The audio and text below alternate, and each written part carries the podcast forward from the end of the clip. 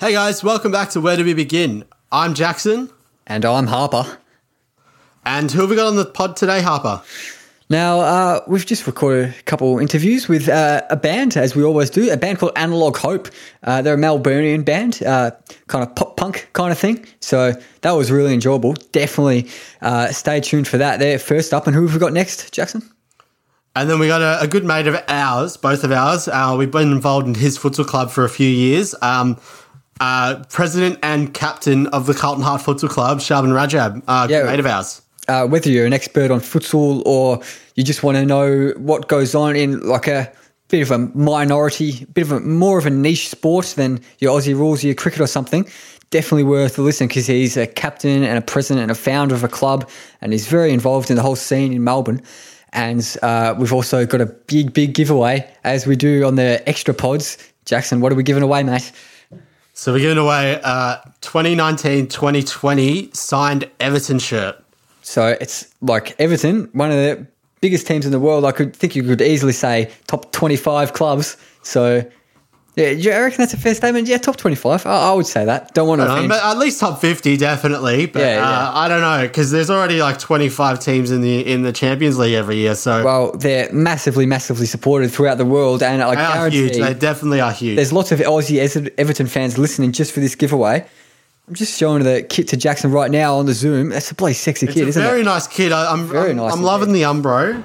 Huge fan of the Umbro. Yeah, uh, they've it. obviously moved to Hummel this season, but it's the last. It's the last Umbro kit. Um, but yeah, definitely uh, listen to the end of the podcast. We reveal how you can have a chance of winning this uh, stunning piece of kit. Yeah, it's authentic, real. It's a medium size, uh, signed by the entire Everton squad of last season.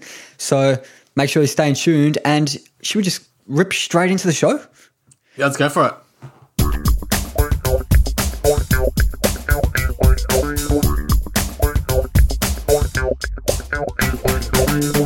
Okay, now we've got some great guests on the show. Uh, a couple of guys from the band, Melbourne band, Analog Hope. It's Sarah and Lachlan. Welcome, guys. Thank you. Hey, thanks for having us. Cheers, heaps. How are you guys going? How you going, guys? I know we're in lockdown here in Melbourne. How are you guys going in lockdown?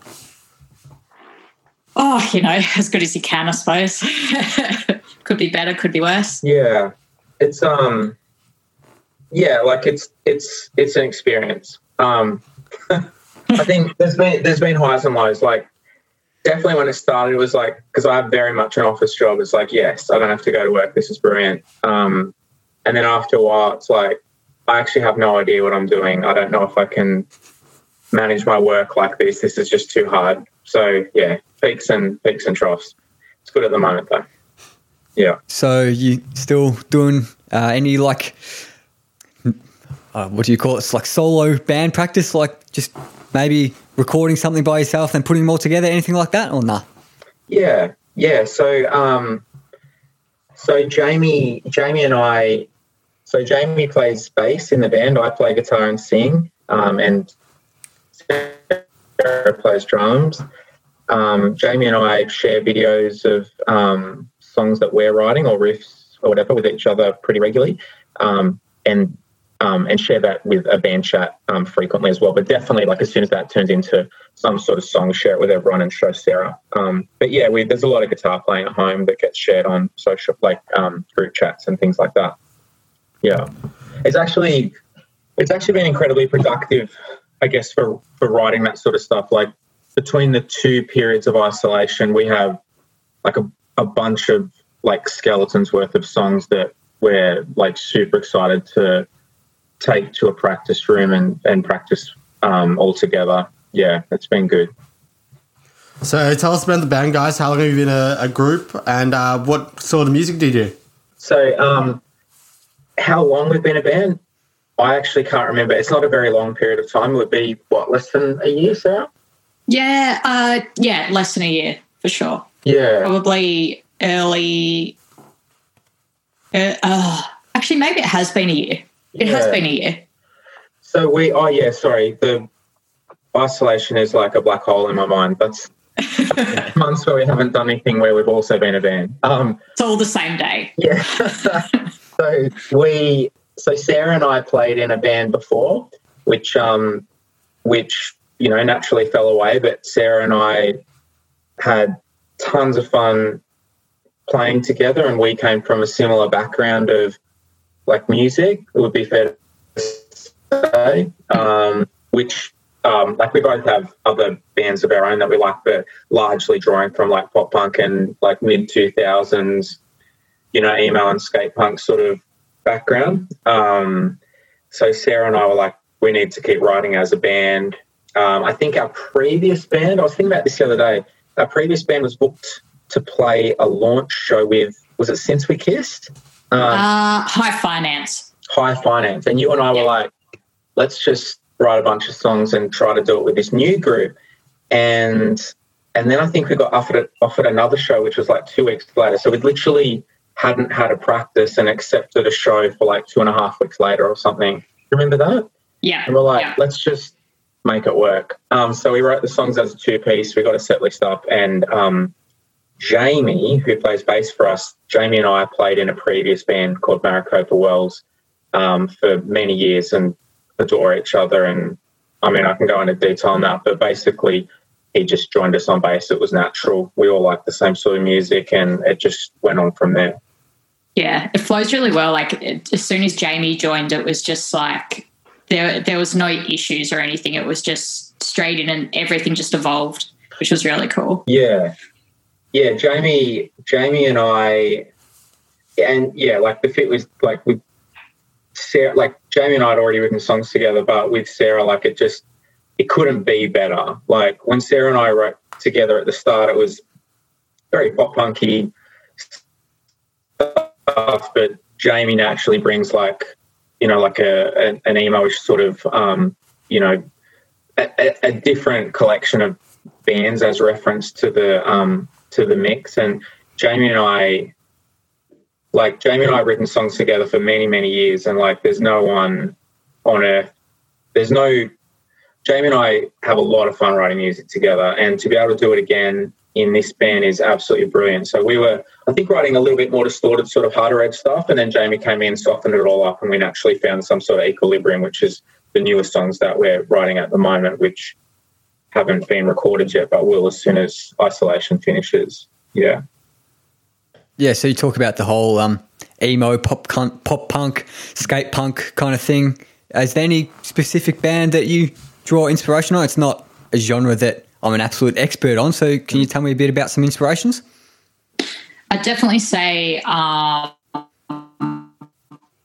probably Taking Back Sunday, New Found Glory, bands like that. I reckon. Um, yeah. What do you reckon, like? I reckon me, bands like that. Like for me, like my favorite band forever has always been like Jimmy Eat World or um, yeah. So there's a huge Jimmy Eat World influence in this. Um, definitely like Blink and Newfound and and stuff like that. There's definitely like some older influences coming through, like bands like like Knapsack. I didn't even know existed, but like once I heard them, that's naturally the sort of you know cool sort of riffs that Jamie was doing. There's there's there's a little bit of like country influence, which doesn't come out in like like vocals or um, you know necessarily guitar um, like riffs or anything, but just chord progressions and places where Jamie and I've come from. Um, yeah, bands like that, like mid two thousands, like yeah, Saves the Day, Jimmy Eat World, um, Newfound, um, Hot Water Music, bands like that. Yeah, shows our age a bit, I think. yeah. Uh, yeah, so we've been in lockdown for almost five months now. It's really hard to think about, really. Um, when was the last time you guys had a gig? God, when was it? I think it was our show at the Tote, which was it would have been March. I'm pretty sure. Yeah, yeah, that I, I reckon. Yeah, I think it was March. Yeah, which was really fun. Um, yeah, I reckon it'll be March. The, what was the? I think Jamie and I played a duo. Was that before or after? No, that was. I think that was before. Yeah. yeah. Yeah. Yeah, it would have been March was our last show, which is a bit of a shame, but yeah, definitely miss it. It is. So you said you it was at the Tote. How how good a venue was that for? Yeah, it's pretty music? fun. It's pretty fun. One of your favorites? Um, Uh, I mean, in this current band, we've played there once. Yeah, just I once. Um, yeah, it's fun. Like it's, I mean, anyone who goes and watches live music in Melbourne would know that the Tote's pretty iconic. Um, yeah, it was really cool. They looked after us. It's a really cool place. Yeah, I don't know if um, Harper knows this, but I play for the Tote Footy Club. So, oh really? So oh, I have a bit cool. of an affinity with the Tote. So, yeah, when, when I heard you say the Tote, I was just like, oh yes, yeah, yeah, that's good. Um, Speaking of footy, uh, you guys sports fans at all or not? Nah? Yeah, yeah. Watch a, bit, a, little bit of sport, so which is good. Tell us a bit about that. Um, you go for what sports? Uh, I follow St Kilda in the AFL, um, and for Not once we're actually sense. Yeah, I was going to say for once we're actually um, doing all right, and that's probably the one year that I don't even know if it counts, to be honest. um, but I, I love a bit of a bit of ice hockey as well, so I watch a bit of the NHL. Oh, yeah, so I I follow uh, the Vegas Golden Knights in that. Um, I grew up uh, with a big soccer background, so I played it for probably eleven or twelve years growing up in uh, Tassie, and then I just kind of yeah watched a bit of EPL and that kind of thing. Um, but yeah, apart from that, like I'll watch anything to be honest. I um so I, my, I, I grew up in New South Wales, so I guess a league background, uh, or what I call league. Um, um, so Newcastle Knights fan, but in in Victoria, I mean, I was always a Sydney Swans fan from from living there. So I still I still watch Sydney. Um, I think I've lost touch a little bit, but I'm trying to pick it up the last year or two. Um, I watch a lot of soccer. Um, big uh, Liverpool fan, um, Newcastle Jets in A League, and um, I watch a bit of motor racing as well. Um, predominantly F1, a little bit of supercars, just from my dad. Yeah, fair enough. Um, Newcastle Jets, a, few, uh, a couple of years ago, was it 2018? Had their first grand final up in Newcastle. I was lucky enough to get a ticket and go up as a victory fan. Did oh, you go to that or not? No, I didn't go to that. I oh. no, that that would have been cool though. Um, think the last I have very fond memories of was my it was around my birth. I can't remember if it was it was one of the it was one of the finals game. Was it maybe two years ago? Newcastle was playing. It was victory, wasn't it? It was, it was victory. Oh, the grand victory. Yeah. I'm 99 percent sure it was victory. Yeah, so you would have beaten us to go through yeah, the yeah. So two, three years ago, you beat us, went through, um, yeah, no, um, yeah, Victory a good side, but no, no, Jets guy. Bloody Victory, you, yeah, I'm a heart person. Well, City now, but I, I was, I, I, was like in terms of like a Melbourne A League side, I was a heart fan. I, I can't, I can't speak a lot about just because I don't, I didn't spend a lot of time watching it before they, you know, but yeah, I, I loved Heart, um, and I just couldn't I couldn't get on board the city thing, um, and just yeah. I mean, I already watch Jets anyway, but I, I, I like to have a Melbourne side to watch in Victoria. But I sort of just just went back to Newcastle. I couldn't stay on board with City. Yeah, that's fair. Like for me, it worked out well because I'm already a Manchester City fan, so I was like, oh, cool. Yeah. yeah. but yeah, so definitely a bit of rivalry in the band when it comes to APL. Yeah, definitely. Especially because Jamie's, I think Jamie's a victory fan. So we always, you know, have a bit of a go at each other, just, you know, a bit of banter. Jamie's victory um, in Euro stuff, Jamie's a Liverpool fan. Um, yeah. Oh, that's right. Yeah. yeah. Uh, Sarah, all the listeners probably know, or, or they definitely know what had happened because they'll be listening to this after Monday. But uh, tell us a bit about your thoughts about tomorrow's grand final. Oh, mate, actually, I don't even know because I haven't been following it much oh, at all yeah. this year. So I, don't, I, yeah, I couldn't even tell you. So unfortunately, I really should know. But sorry, will you be watching it? uh, yeah, now that I know it's on, absolutely. I know I have been really terrible at actually following any sport at all this year. so, but yeah, I'll definitely watch it. Uh, yeah, so I think we've had good chat about the band and good chat about sports. So uh, we've asked you guys to join us for our traditional recommendation segment. You guys happy to do that? Yeah, absolutely. absolutely. Yeah, let's do it.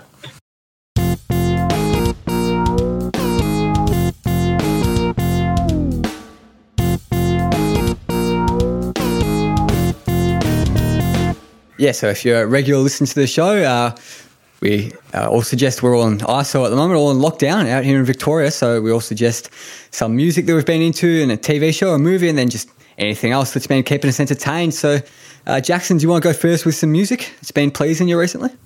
Um, well, I've just been getting back into all the playlists I have, and like especially at work, we had um because no customers at work, we just made a playlist to play over through the store. So we haven't really been um I haven't really been investing a lot in music, but I started a new podcast uh, recently. It's um he contacted us about possibly getting on the show. So if he's listening, email us back. Um, it's called a Yank on the Footy. So it's a it's an American guy who just fell in love with AFL, and I just like to hear his sort of thoughts, like as a as an American who knows a lot about, like who found out a lot about the sport and like actually learnt about it instead of all these Americans who pick it up for the first time and they're pretty famous of just like, oh my god, how how can I know about this and this and this? But this guy's actually done the research and actually can do like actual analysis and all that stuff. It's really it's pretty interesting to listen to. Yeah, cool. I'm trying to get into podcasts.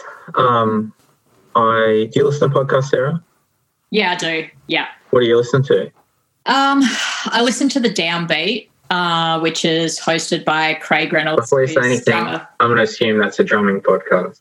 Uh, sort like it started off as just a drumming podcast, but it's he interviews a ton of musicians now. Oh, so, sure. um, but yeah, it's, it's Sarah, hosted by Sarah the drummer is, Stray from the Path. Sarah is Sarah plays drums in the band, but Sarah is obsessed with drums. Sarah and breathes, lives and plays drums. You don't get it, look. It's it's it is my life. Yeah. How did you get into drums? Is it something from when you were a kid or more recent? Yeah, I played drums when I was at school, um, which was a long time ago now. Uh, but I never had a kit, so it was always uh, just like you know during music class or at lunchtime, I'd go into the band room and have a bit of a play. Um, but then I didn't play again for years after that, maybe like eight years, and then I moved up to Melbourne around six years ago now. Um, and my best mate, who moved up from Tassie as well a little while later, um, he got he's a drummer and he got me back into it. So yeah, I just started playing drums through him, and then I started getting lessons with Dan Kirby, who's the drummer in uh, Bliss n Eso, uh, Twenty Eight Days, those kind of bands. Um, and yeah, so now I've been playing for three years, I think. So mm. yeah. Uh, yeah, just getting back on track though. Uh, Lockie, uh, tell us about some music you've been listening to in the last few weeks of lockdown. Um, yeah, so I think I, I mean, historically I've always listened to like a lot of punk bands and then country bands, but the last couple of well, last couple of months, um, I was introduced to um, an American singer called Laura Stevenson. Um, it's like folky, sort of poppy. Um, I think she played with Jeff Rosenstock in Bomb the Music Industry for a period of time, but she's a solo artist in her own right, and um, she's amazing. And um, I, am pretty late to the um, parade, but Phoebe Bridgers, if you listen to Phoebe Bridgers, like her new record Punisher is um, amazing. But all of her stuff is brilliant. Like, I think from someone who sings, like listening to someone like her, like she's so soft. Um, and that's just, yeah, I don't know if this makes sense to anyone, but sometimes when you're writing songs, you're like, oh, I need to project a little bit more. But she, her, her best, like all the magic happens in that like soft low register and there's no need to get loud or yell. They're just the prettiest songs in the universe, um, and they're just so soft and they're perfect. So Phoebe Bridge is hands down like absolute someone that I came onto just a short period of time ago and I absolutely adore. So Phoebe and Laura, um, yeah, they're probably my the two most recent things I'd say. Yeah. Uh, speaking of, or the opposite of not getting too loud and yelling, uh, we actually had a band called Rock and Volts. We had a chat with them, but unfortunately couldn't go to air. And they're um, kind of very hard rock, pub rock, Aussie Melbourne band. Uh, so I was telling them uh, my recommendation was was a live album. Uh, it was live at River Plate, ACDC. Uh, so that's in Argentina. It was from 2009, I believe. And uh, like you watch some YouTube videos of that, and it's like insane. There's people going absolutely nuts. Like the atmosphere in Argentina is just crazy. Um, and some particular highlights from that live album, uh, "Shoot to Thrill," that really good performance of that, and "Dirty Deeds" done dirt cheap. Uh, that was really good. So if you're into that kind of stuff, definitely recommend yeah. giving that live album a listen. Um, Sarah, have you got a particular song or album that you'd recommend? Uh, I think I've been spinning it to death actually. Um, Polaris's most recent one, which is The Death of Me, I think it's called. Um, that is a phenomenal album. Um, another one that I've been listening to, um, Northlane, just put out a live a live album. It was recorded at um, what's it called? Is it is it the Roundhouse in Sydney? Yeah, that was called. Yeah, yeah. So it recorded there. House, yeah. um, so yeah, they're they're great if you like uh, heavy music. Um, but I think there's a few classic albums that I always go back to. Like you can't really go wrong with a bit of classic Blink. I, that's one I always go back to. I was just telling my housemate before while I was gearing up to um, come upstairs, and I was I said to her, I'm like, I've never I've never played I've never really had an interest in playing other people's songs, but um, Enema of the State I can mm. play I think 75% of, and maybe I should just learn the rest of the songs and do like an Enema of the State thing. Like Blink's a Blink's a um, they're all time, all time. Can't go wrong. I should uh, quickly mention so um, with the Rocking Vault episode that didn't go to air, I did mention I'll just use my recommendation from that one. It um so during the first lockdown, I really got into it. It, it had been out for a while, but I was listening to the new Stormzy album, which is um, so I'm pretty into the grime and all that sort of rap sort of thing. But uh, his album, it's just a lot of different genres that he's trying to get into. Like he sings in this. Like you don't really hear that from a grime grime artist a lot. You don't hear them sing, but he sings in this. Uh, he has a, a few tunes with Ed Sheeran that like are really pretty uh, funky and and have a bit of reggae vibes. So if anyone's sort of interested in that, like uh, hearing a bit of difference from a, a grime artist, not really just the um, really fast bars sort of thing. That Stormzy um, album is a very good listen. What is, yeah, nice. What is um just for my learning? What is what do you mean by grime? What is that? Uh, so uh, grime is sort of British rap. Instead of like um, it's a little bit harder, um, a little bit faster. Um, instead of like you know the traditional American rap, like the Tupac and all that stuff, where there's sort of low sort of beats, slow sort of rapping, whereas like the grime goes a little bit faster. It has a little bit more like Afro beat in there. Yeah, got it. Um, That's cool. Yeah. So I, yeah, I, I definitely I recommend checking out Stormzy. I listened to. So what? I'm just looking on my phone. So "Heavy as the Head" is the newest yeah. album. I listened to that when it came out, and I think the one before. I only listened to it like once or twice, um, but I, I genuinely liked it. I had this tiny little dalliance with rap. Um, and I think it, maybe it was from a lyrics point of view or um, like I'm not sure how I got into it, but um, like I'm not wrong in saying like he's he's pretty like revered, isn't like he's yeah yeah he's a he's a pretty like, pretty good guy. Like if you just hear interviews with him, he's he's not like I'm gonna um, go spend money on prostitutes and all this stuff. He's, he's yeah. genuinely like a pretty, yeah. um, wants to care for the community and all that stuff. So if you listen to the Crown, um, which is the headline song of that of that album. Yeah, he sings and it's very like it's very emotional. And then you go to um, uh, I'm just trying to think of all the other songs in that album, but there's another one where it's like it's very hard, and I think one of them is a diss track to, to another artist, so he can go from being very emotional to being very like I'm gonna yeah. end your career basically.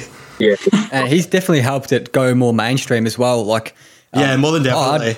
I, I knew nothing about grime before he came along, and now like he, has got some good songs. Like uh, I think probably his most well known one. Would you agree, Jackson? Vossi Bop. Yeah, Vossi Bop. That that is a that is a tune. I'm, I'm a big fan of Vossi Bop. Yeah, I think we should move on to our next section though. Uh, TV shows or movies. Uh, just a TV show or movie that you've been getting into, maybe binge watching if it's a TV show in the last few weeks. Uh, Sarah, do you want to go first? Um, yeah, I mean, I don't really watch that much TV, um, but the new season of Wentworth has just started, so I've been watching that, um, which is pretty cool. It's uh, kind of like it's based off a, an old TV show. I think it was called Prisoner. Um, I don't know if you guys know much about it, but yeah, it's pretty good. I don't want to really go into it in case I spoil it for anyone who hasn't caught up. but you know, um, yeah, that's probably the only show I've been watching lately. Lachlan, what about you? I so many. Um, I watch really terrible movies that people. I have this. Yeah, I. It's a joke to other people, but to me, it's very serious. People would say that Adam Sandler movies only got worse, I would say they got exponentially better. Just like, I don't know, Locke. Big call. It feels like I just love. I mean, I just watch really silly movies. Like I like, I love Adam Sandler movies. I love like Fast and Furious. I love, um, yeah, just really silly stuff. But it's just the best. Like, um, in terms of TV shows, um, I've been watching The Sopranos lately, um, which is epic. I've been watching iZombie, which is on Stan, which is I think the same producer as like Victoria. Um, um, what's her name? Ver- Veronica Mars. I think it's the same producer as Veronica Mars, or somehow linked to like Buffy or Veronica Mars or something. It's like this this girl who gets um, turned into a zombie but doesn't want to kill people, so eats brain. She gets a job at like a local um, um, whatever that place is called where you process dead bodies and eats their brains but absorbs their memories and helps some police officer um, solve crimes. It's it's awesome. It's really cool. Um, yeah, I watch a lot of stuff, but a lot of terrible, terrible stuff. Jackson, how about you, Matt? Um, so, as a lot of people, like just seeing Seinfeld on TV for years and years and years, just seeing episodes here and there, I was looking on Stan for something to watch, and I was just like, I've never really watched through Seinfeld, so I've just started Seinfeld. Um, yeah. I think I'm like I've done three seasons in two days, which is normal for some people, but. Um, but yes, I'm watching through Seinfeld. It's just pretty funny, just seeing all these like sort of memes that I've seen through the years. Just oh, that's that episode. All right, cool. Mm. Now I know it. Yeah, that's awesome. Harper, what about you, man? Seinfeld definitely well worth a watch, but um, I was going to recommend. I'd recommend it in the Rock and Volts one that didn't go to air again. Uh, Black Mirror. I'm sure you guys oh. have all heard of that. I reckon uh, it's kind of dystopian sci-fi. It's a British uh, show, uh, so it's got all like kind of technology that's not too far in the future. Uh, like it seems like it could be realistic in 10 years or so, but it's just like an absolute dystopian world. So um, it's just some crazy, depressing stuff going on. Um, but it's really, really good. Every episode, uh, the episodes aren't related to each other at all, but every episode, well worth watch. Can't think of one that I haven't enjoyed. Uh, it's got five seasons and 20, 22, 23, I want to say, 20, uh, that amount of episodes. Yeah. So definitely uh, recommend that. Um, and anything else that you've got, Sarah, that you'd recommend for ISA? Um, no, not really. I mean, I I mean, I play a little bit of uh, like Xbox and, and stuff like that. I always go back to Dark Souls all the time. I don't know if you guys have played it, but it's it's a commitment. But oh my god, it's probably one of the best games ever. I would say it's um uh, like a adventure kind of style game, and you just get dropped uh, into like when you when you first start it, you just get dropped into the world and they're pretty much like all right go for it no map no nothing and it's just yeah it's pretty fun yeah i had a friend recommend that to me actually so might have to give it a look um, sounds pretty good but what about you jackson for something that's been keeping you entertained well, literally nothing because I've just been at work all, all week. So when I get home from work, I'm pretty tired. So I either chuck on Seinfeld or play a bit of Football Manager. Actually, no, I've been playing uh, Guys a lot recently.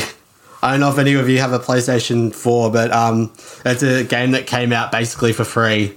And it's just like a uh, battle royale to try and get your little guy to the end of this fucking obstacle course. It's like Wipeout, but like on a video game.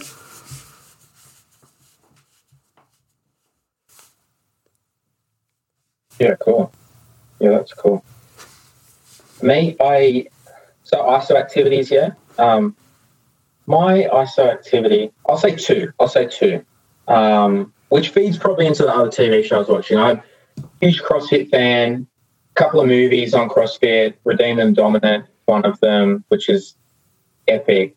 Um, so yeah, I have a bunch of stuff that I got from CrossFit Docklands where I go to, which is in the garage. So I definitely do normal CrossFit still at home, which I love. Um, and then the very polar opposite of something as healthy as CrossFit is I just really like drinking wine and making bread products. Like, and I was talking to my girlfriend about this like apparently it was a joke about like people learning how to make sourdough and stuff like this.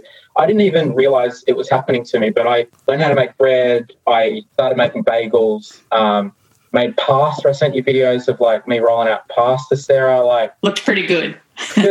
anything to do with wheat and wine with some music on is definitely a big ISO activity of mine. Yeah.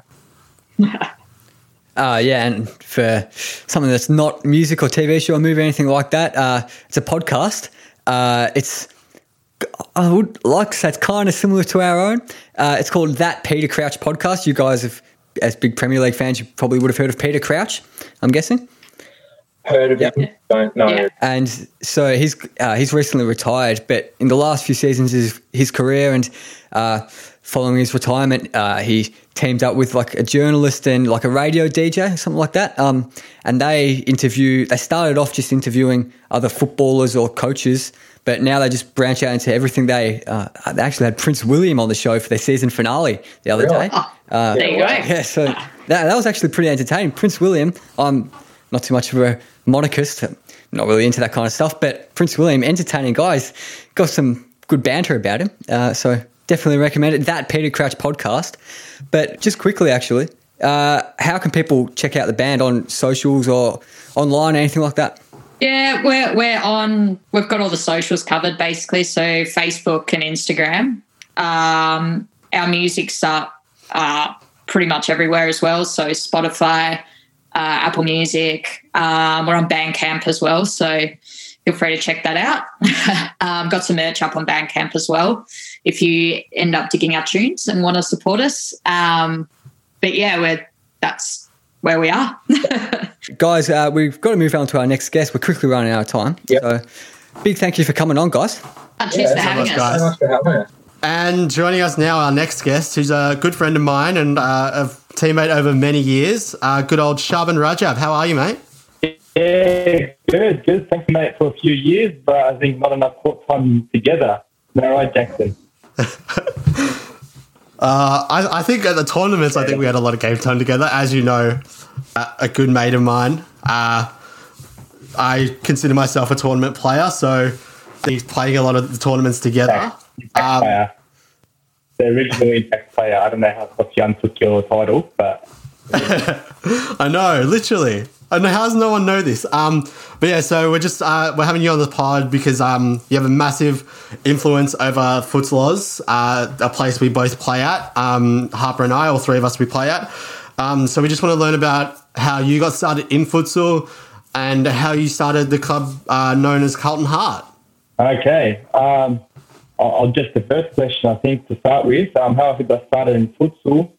Um, I was playing at Brunswick City outdoor soccer. I think I would have been, I was under 16. So, um, not sure exactly how it happened, but I ended up playing with a bunch of those guys who asked me to come. I was goalkeeper back then.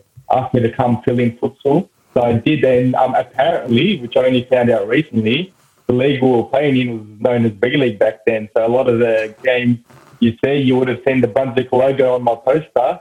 Um, yeah, we were Brunswick. It was um, me and a couple other 15, 16 year olds getting slapped every week by a bunch of really good players. So hey, yeah, that's how that's how um, I got into football. I just loved it from the start, actually. Um, um, and over time, um, at one point, I broke my wrist and I couldn't goalkeep anymore, so I just started playing. So um, it's amazing how things work out that way, but that's how it happens.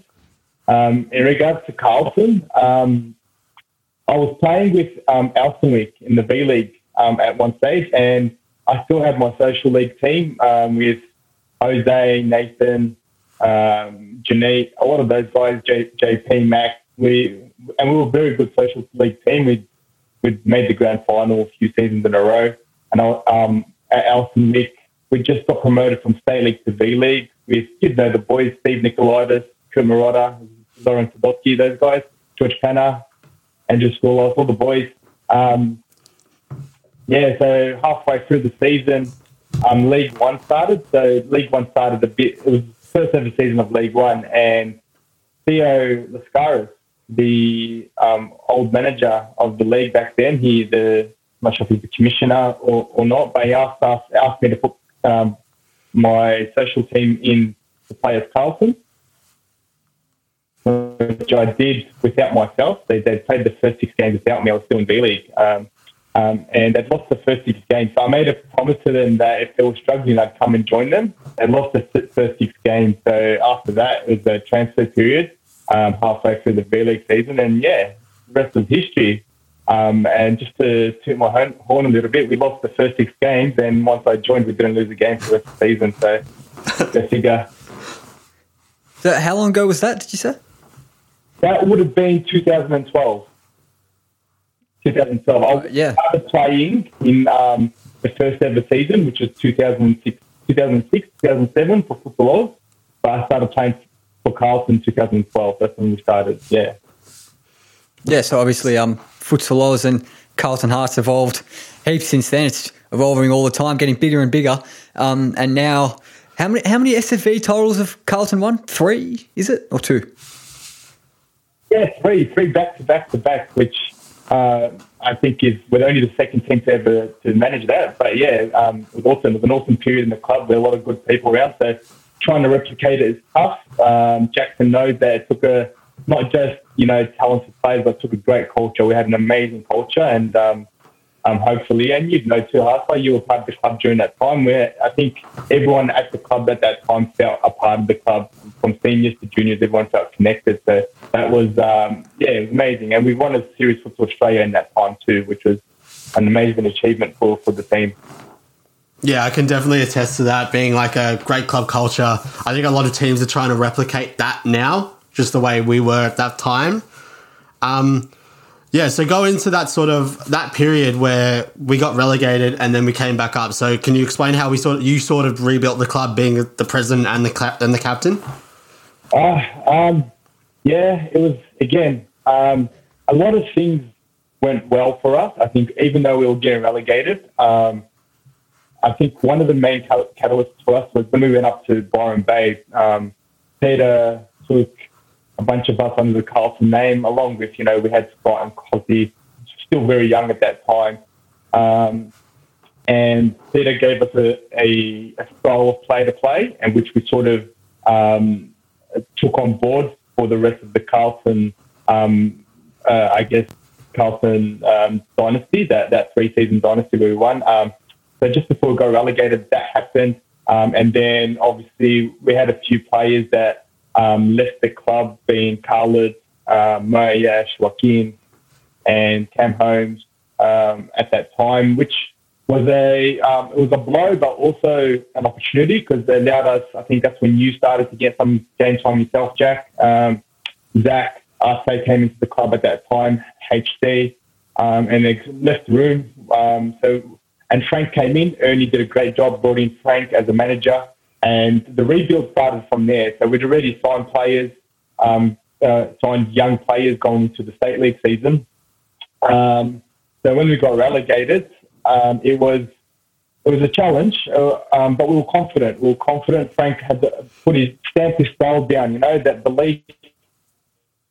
Um, again, Jackson, you'd know we had belief week out. Um, we could have been three 0 down um, three minutes ago, and we still would have come up trump. So that's a sort of belief Frank instilled in the Carlton club. But um, I think that state league season was so important because we didn't just win it; we annihilated it. We um, um, and I mean like you know I'd say I'd say really stood up. He really showed himself that season. Um, Tambo and Nam, who it was their first season with us as keepers, uh, great signings as well. Gave him a lot of confidence, and I think we lost one game for that season.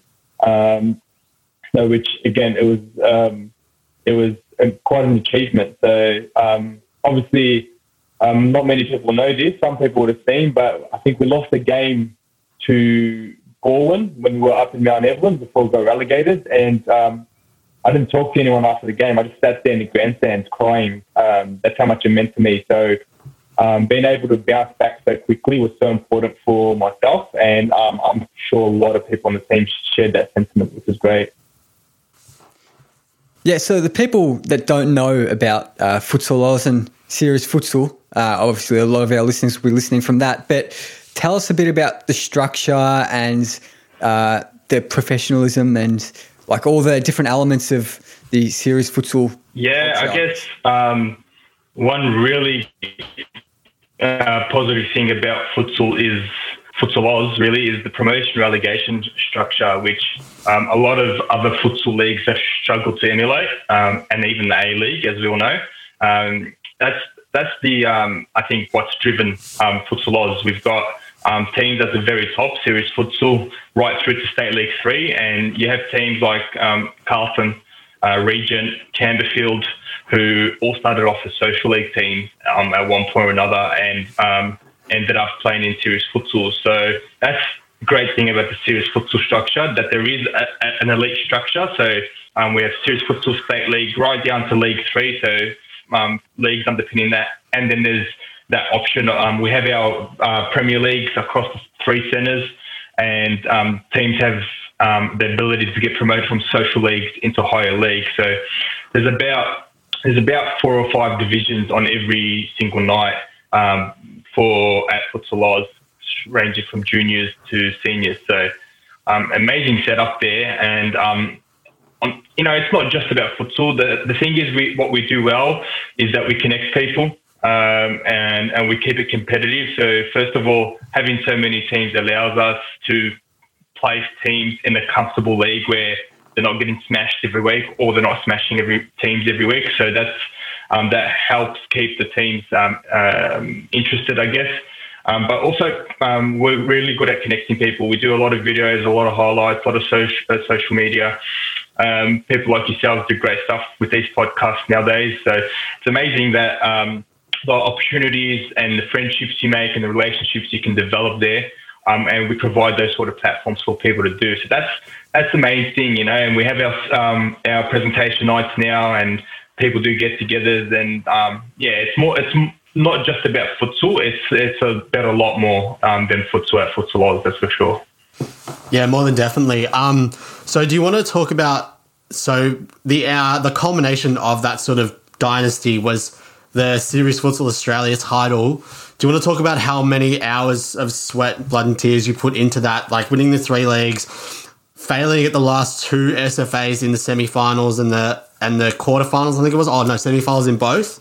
Um, all culminating into that Serious Futsal. Australia yeah. Um, yeah, for me, obviously, like I said, it started in 2012 when Carlton started. So for me, it was um, when we got first got promoted to V League, um, we had like a little t- taste of not success, but almost. We we finished runners up to Pascoe Vale in our first ever. Uh, sorry, um, uh, in our I guess promotion season, we got promoted, finished runners up, and um, but um, it gave us a test and we, uh, a taste, and we were one of the first teams, bar Pascoe Vale and the Vipers, I'd say, to be training consistently week in, week out. Actually, we started training from when we got to the state league. Um, so we were training week in, week out. Um, so that's that's what it meant to me that I knew where I wanted to go. Um, I knew where I wanted Carlton to be at that time. I didn't want us to be just a, a, hang around their team. You've seen teams like Metro, Ashburton, and um, Hume been there for a long time and haven't been able to win the league. So um, that's that's where it started for me. But um, once we got relegated and then got promoted, I think um, people start, really started to jump on board. Um, Frank um, put a lot of effort into me personally as leader. Ernie put into a, a lot of effort into everyone, more effort into training. Um, and, uh, you know, we had Joey Conroy join our, our committee. Um, the girls, Ella, Celia, uh, Rebecca Drew, they were um, key at that time as well. But yeah, like you said, we, we were dominant in the league, but for whatever reason, it came to SFA and we just weren't able to put it together. We got knocked out in um, two semi-finals uh, back to back um, in Adelaide and in Brisbane. I think on both those occasions we we uh, the first one definitely we went in with an undermanned team. Um, we lost Ben Rigby and a couple others before this um, before we went up there. The one in Brisbane that was um, that was also tough. Um, we lost to a Western Sydney team, uh, which had um, Andre Caro, Joel De Silva, and I think um, Samim Rahimi or, or, something like that. So we lost it to a team that was really built off built up of Pascoe Vale. Pascoe didn't qualify that season, um, so that was uh, that was a real bummer for us as well. Um, but yeah, the one we won in Melbourne, that was yeah, it was great. Um, and I think it took a lot of energy. We knew we were going to lose Arte and Zach that season, so they told they told me um, told, told us a few weeks earlier. And so we sort of knew this was really our last crack at it. Um, we had Jeff Byrne and uh, Rebecca Davies coaching, and Frank, who hadn't coached that season, had come along to support us for SFA. So a lot of people came in to that last season and to really and, and to that SFA to really um, uh, emphasize that you know this is this is going to be our last chance for for a little bit um, let's make it count. And so, and we absolutely, absolutely did that. We made a great call with signing Ryan Timmins, I think, as well, um, to to that SFA, and um, you know. Um, it just, yeah, um, it was very relieving. Um, you know, probably pinnacle of Carlton at the moment. They're winning SFA. It was very, it was very uh, humbling to win that. and what was more humbling, I think, after people I hadn't heard from from for five or six years were messaging me, congratulating me. So because they understood, they understood how how long we've been working for this, and it was great that to have that respect from people as well. Yeah, because anyone who knows you is uh, mm. you are live and breathe Carlton realistically. Um, and it's great to see. Like you want that passion when it comes to these sports. Um, I can say from personal experience that SFA, I think we just had more of a more of a well-oiled machine Definitely. as a team compared to the Adelaide and Brisbane. Like I think we were very young in Adelaide. I think we did have the experienced players, but then a lot of our like coming off the bench were very young and not very used to. And uh, absolutely, just if I'm sorry to cut you off, um, you touched on it right there. People forget how young we were. Besides Ernie, so in our first SFA, I was 27, and Ernie would have been about 30, and everyone else was probably 22, 23 or younger. That's a really young squad to first of all win a the league and then be competing in SFA against a lot more um, senior players. Yeah, literally. We, I think in Adelaide we came against um, the G, the Giovanelli brothers who have been playing for Australia mm. for years and years and years, and then um, in Brisbane, like again, sort of a young team. I think the, I think the two recruits we made were Tamel, who was um, yeah. still 18, 19, 20 at that time, and Michele Salvi. And then, but then the third one, I think we sort of got a real mature. We are all like, no, we got to, this is sort of the last dance, if you, if you will. Um, and that one, like, even in the games where you, Ernie, Arturo didn't play, we still smashed teams. I think we um, played against Jeps Cross and we won 8 0 with a team of relatively like yeah. substitute players. So it was just a matter of like we could have if you were out, I think you were out because you were injured or just couldn't make that game. So we put everyone yeah. else in and we could still get a result. So I think that and it really speaks for the depth SFA. we had for three seasons. Um, we didn't come together for SFA, but the depth we had for three seasons. Um, I said a, I said a lot of the time that a lot of our bench players, or even some of our players that weren't getting games, could have probably walked into any other serious futsal side and um, really either start or at least be a contributing member of the bench. So um, yeah, it really speaks to the sort of depth we had um, that Jeffs Cross game where, you, like you said, a lot of us didn't actually play. Yeah. Um, I think uh, SFV and Futsal Oz, it's obviously in an elite league, um, and in some ways, in a lot of ways, it's got more organisation to it. It looks more organised than the A League from the outside. Uh, it just looks very professional and slick, everything like that. But as the um, president and as well a player, of Carlton. Uh, I've always been curious uh, in, for the senior team. How do you go about uh, like recruitment? Is it always people come to you, or you go to them, or how much of each side is it? Um, I'll get to that in a sec, but just um, back to the organisation. I think that's um, just a product of caring. I, um, the people that I think look after the A League don't care. They, um, their main goal is um, immediate profit. They're not there for the long term. They're not there for long term profit. Even long term profit would be better than medium um, short term profit. They're there for short term profit. Get out of there. So that's that's what's going wrong with the A League. The A League's um, not about uh, the people behind it. They're business people. They're not they're not football lovers. They're not sport lovers. They're there for themselves. So I think that's the difference between futsal Oz and the people that run the clubs. You see people like B Man, Q, um, myself, Andre, we're not there to make money. We're there to because we love the game. So that's why that works so well.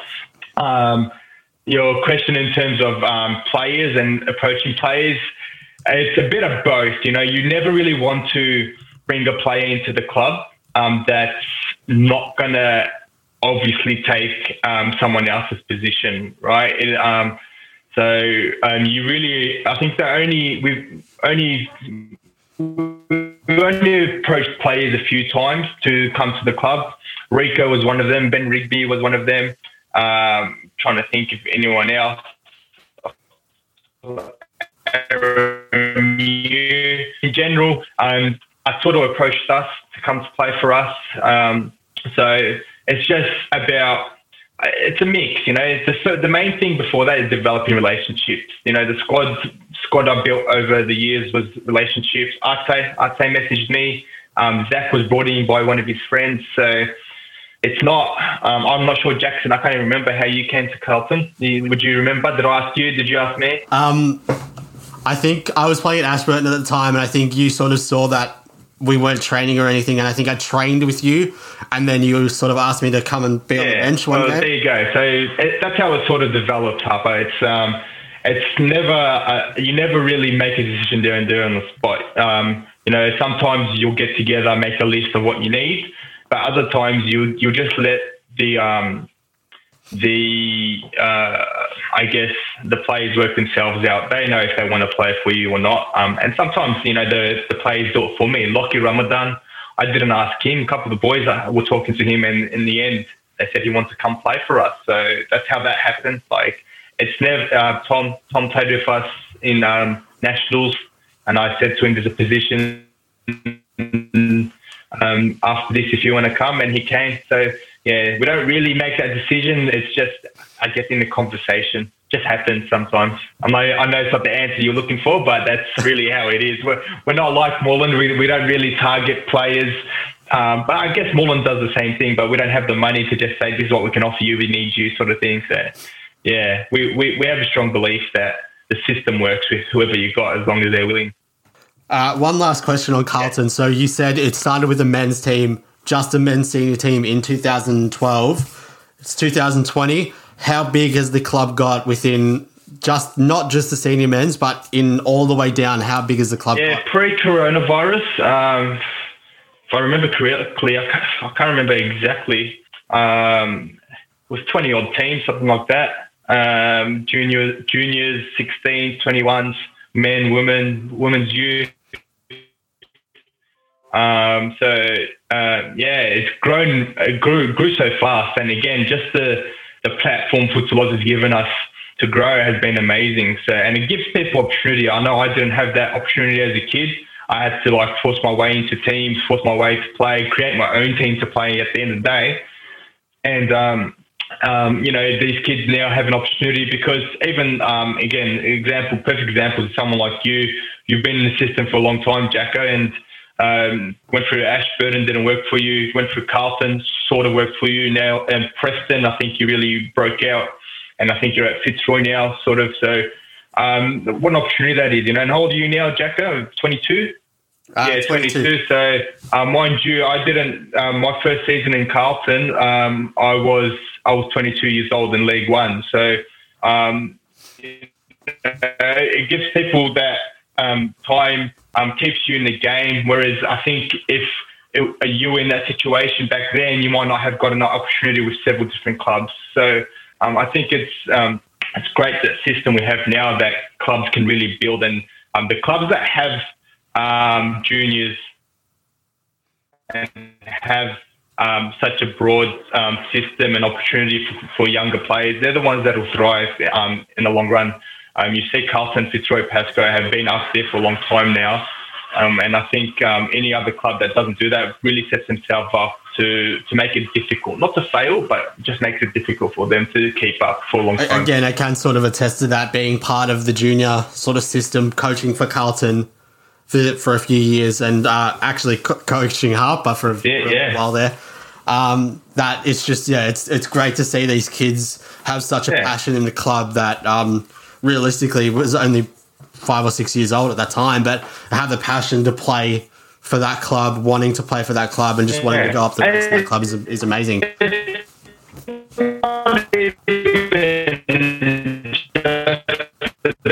They work out at some point that they can't play, but they can coach. Um, so they end up coaching, you know. So, and um, you know, again, we connect people. And um, you guys have become connected. You guys have your own podcast, which is great. You're all involved um, in in some way or other. So the system allows for um, all types of people, all types of talents, all types of interests to still be connected through the one sport, which is amazing. Now, I guess moving on to not so much uh, you're playing and coaching of sport, but you're supporting of sport. Uh, we hear you're a big Everton fan. Oh yeah, love Everton. Um, a bit frustrated a couple seasons uh, for the last couple seasons, but yeah, um, since probably around the Cahill era, um, yeah, I've been a huge fan since then for sure. So is, is that how you got into Everton, the Cahill era? Yeah, essentially. I was. It wasn't specifically Cahill. Um, I I remember switching on. There was um, Everton versus Chelsea, and I, I recognised Cahill, and um, that game he scored an overhead scissor kick in the 89th minute to equalise the um, equalise the game. And then I watched in the next leg, and I think they played Manchester United, and they um, they beat Manchester United. I'm like, this team's pretty good, and um,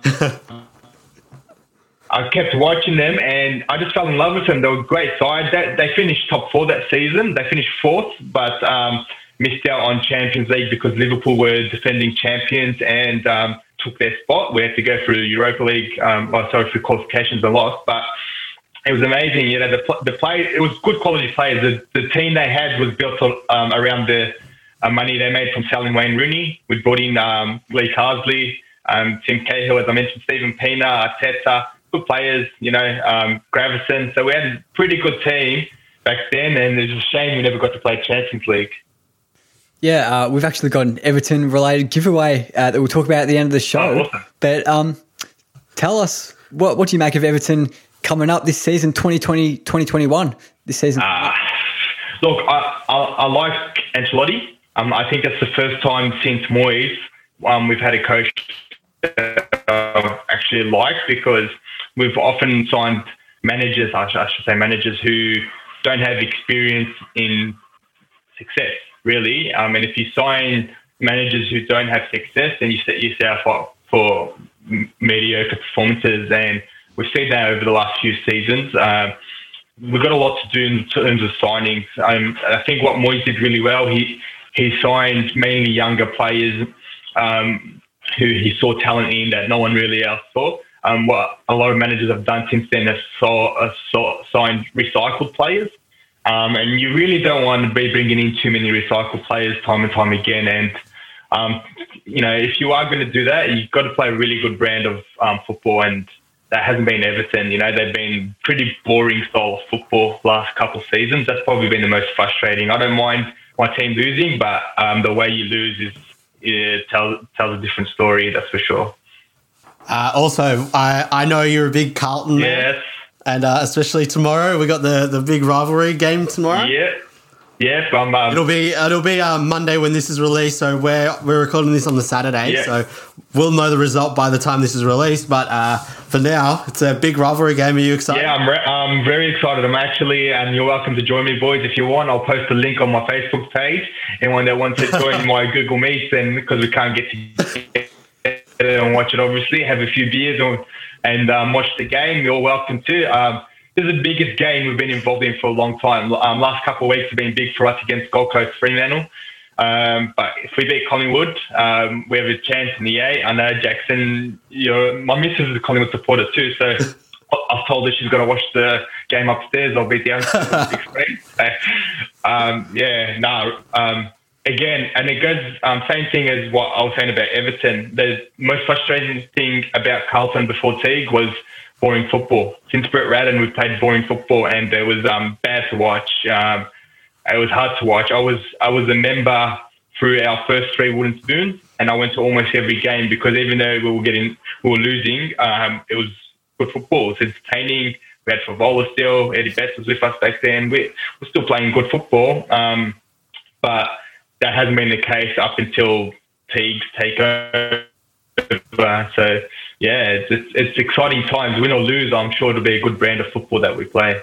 Yeah, definitely watching just um, that Gold Coast game last week is very good to watch. Um, especially having Eddie back, I think it's helped you guys a lot. Just get that experience back. In. Yeah. That's one thing you sort of uh, lacked is is um, high profile experience. Like you had the guys who were there for, for years and years and years, mm. but just that sort of Eddie Betts sort of influence has been really good for you. Yeah, guys. his leadership's been great, no doubt. I mean, I'm not involved in the club myself, but um, you can always tell that um, you know he, he doesn't need to have a good game to have an influential game, if that makes sense. Um, he, he's always smiling. He's um, always giving advice. I guess you can see him getting around uh, the, the, his teammates. So good. It's good to have you know. And with Cripper, Cripper's still a young leader, I guess. Um, so um, you know you've got Simo, Simo, and Doc as well. So you know good leadership group they've built there now, and you know Eddie Betts just adds to that.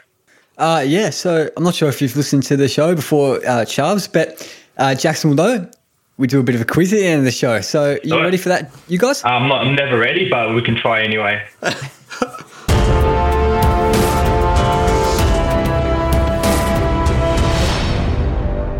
so, uh, I've got eight questions uh, on this one. So, uh, they're all Oh, actually, I'd say this one's pretty. It's pretty general knowledge. So it's just you two going to be going up against each other. Uh, your name's your buzzer, uh, and Jackson's on a bit of a hot streak at the moment. I think he's got two or three in a row. All right. So uh, look out for him. but uh, first question. So Ronald Koeman uh, has managed Everton and Barcelona, your two football teams.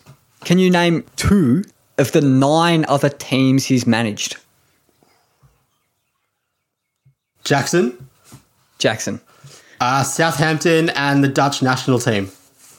Yes, that is correct. And um, so the most recent ones were uh, Southampton, uh, Everton, the Dutch national team, and Barcelona. So, and before that, they had uh, he was coaching Vitesse, Ajax, Benfica, PSV, Valencia, uh, AZ Alkmaar, and Feyenoord. So, I should have known that actually. I, I actually knew both that he coached the Dutch team and Southampton. I didn't think about it quick enough. Yeah, yeah, had a great playing career as well, uh, I believe. Uh, my, uh, I watch the chase daily, and I'm always so good at it. If I don't do well on this, my missus is going to give me because I told her I should go on this show. So it's always different when you're on the show. Cracking show. I'm a big fan of that. It is. It's, it is a cracking show. Um, it's awesome to test your general knowledge, but I, I, even applied for it. So if, if I don't do well here, I'm going to break my application. So no, as, as, soon as I turn 18 next year, uh, I'm applied straight for that show because I, I, kill it uh, when I watch it on the TV every time. Uh, anyway, question two. So, can you tell me which entertainment company was forced to change its name due to a dispute with the Worldwide Fund for Nature? Yeah, W uh, World Wrestling Federation, WWE. Uh, yeah, the WWE with the now. World Wildlife Foundation. Yeah, you that yeah, one. He's leveled it up to one all. Uh, moving on, question three. Can you tell me a bit of a historical one? Who was the Empress of India from 1876 until her death on the Isle of Wight in 1901? I, I literally don't know. I'm not. I'm no good at my history. The the Isle of Wight. It's uh, part of Great Britain. That might give you a bit of a clue. I'll tell you, it's Queen Victoria. Ah. Fair enough. Yeah. The India threw me off. Anyway, one all. No idea. Uh, question four. In 2009, Heath Ledger became the second performer ever to be given a posthumous acting Oscar for his role in the. Go for it. The Joker in Batman Dark Knight. That is incorrect. I'll finish the question. Jackson's got three years. Uh, so it is the second performer to be given a posthumous acting Oscar for his role in The Dark Knight. What award did he win? Oh, uh, is it Best Supporting Actor? That is correct. Damn. On ahead, it's 2 1. It was worth a crack. Question five. yeah, worth it. It was definitely worth it. Question five, boys. Uh, you guys uh, don't work in maths too much at the moment, but were you any good at maths in school? Mm, nah, not really. Well, I'll, I'll ask it anyway. Question five. What is the fifth prime number? A Sharps. Sharps. Ten. Ten is incorrect. Damn. Uh, Jackson, 14. 14 is also incorrect. It's 11. Oh, what's prime number? Uh, numbers that can't be divided by two? A prime number is a number that can only be divided by, by one and, and itself. itself. Yeah. yeah. So I think uh, you've got like two, three, five, seven, uh, and 11, the fifth. Yeah. Right. That's how it goes. But question six Jackson, your head 2 1. Which rapper was born Belcalis Marlenis Almanzar? Uh, Sharps. Sharps. Akon. Incorrect. oh, wait, can you say that name again?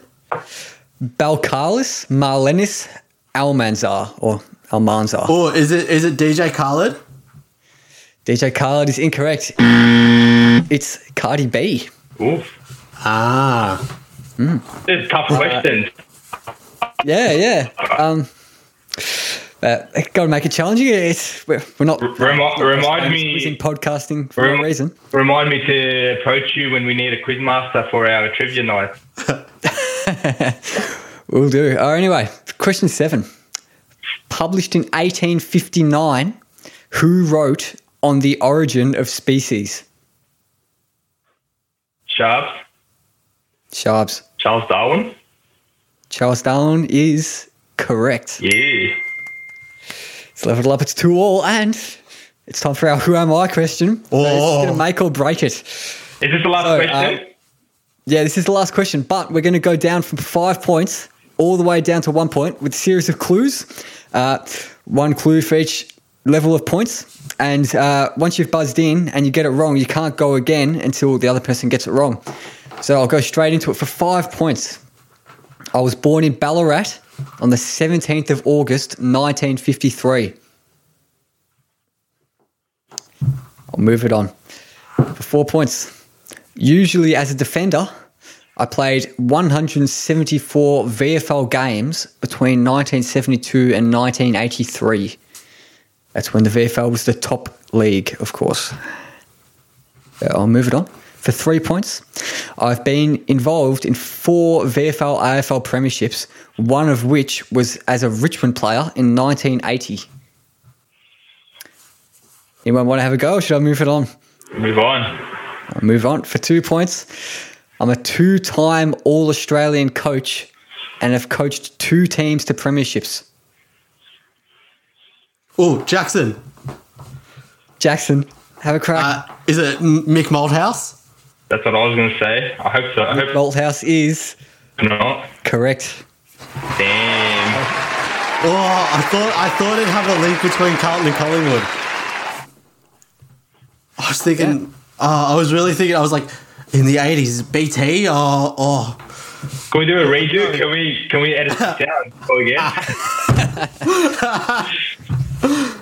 uh, anyway, I think I think that um, that wraps up the quiz. It's four two to Jackson. So I don't like I don't like losing. I don't like losing. can't, can't be a sore loser, Sharps. You got yeah. top of the chin, mate. We'll get you on again sometime for another one. All right, yeah. round two. I'm going to I'm going to scratch write that down. So hold you. Oh, definitely. When when the season gets back on, we'll get a we'll get a Carlton update and uh, we'll get you back on for another quiz. Awesome. Looking forward to it.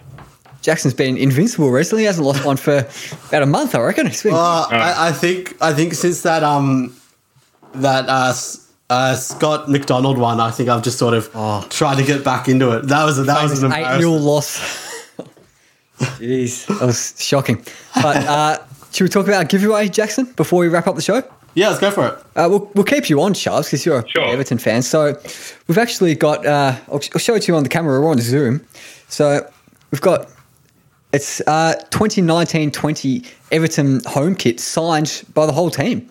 Uh, up for grabs. Uh, it can be yours for free. All you have to do is uh, give us a mention on our social medias. Tag us in a post on Facebook, Twitter, or Instagram. So on Facebook, we're at Where Do We Begin? And on Twitter and Instagram, we're at WDWB Pod. So give us a mention. Make sure we can see it. Make sure you're public. Uh, and say you want the Everton shirt, and then you're automatically entered into the competition. So we'll be announcing the winner of that on the next extra podcast in two weeks' time. Uh, but Jackson, before we wrap it up, do you want to give our plug to our social medias? I've already mentioned them, but do you want to go again? Yeah, so we're on um we're on Twitter and Instagram at WDWB Pod, and uh, Facebook obviously. Where do we begin? Um, we have a Patreon. Yeah, we, we actually had a couple members join last week uh, or two weeks ago, I think. But we're at patreon.com forward slash WDWB pod.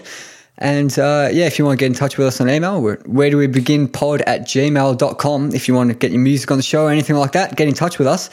And I think that should wrap us up because it's been a long one. So cheers for coming on, Sharps. And Jack. Yeah, no worries. No worries. Yeah, thanks so much, mate. Yeah, hopefully I walk away with the Everton top. Um, anyone that does win it, just um, put it up for sale and I'll buy it off you. All right, guys, we'll see you next Monday with another huge episode out.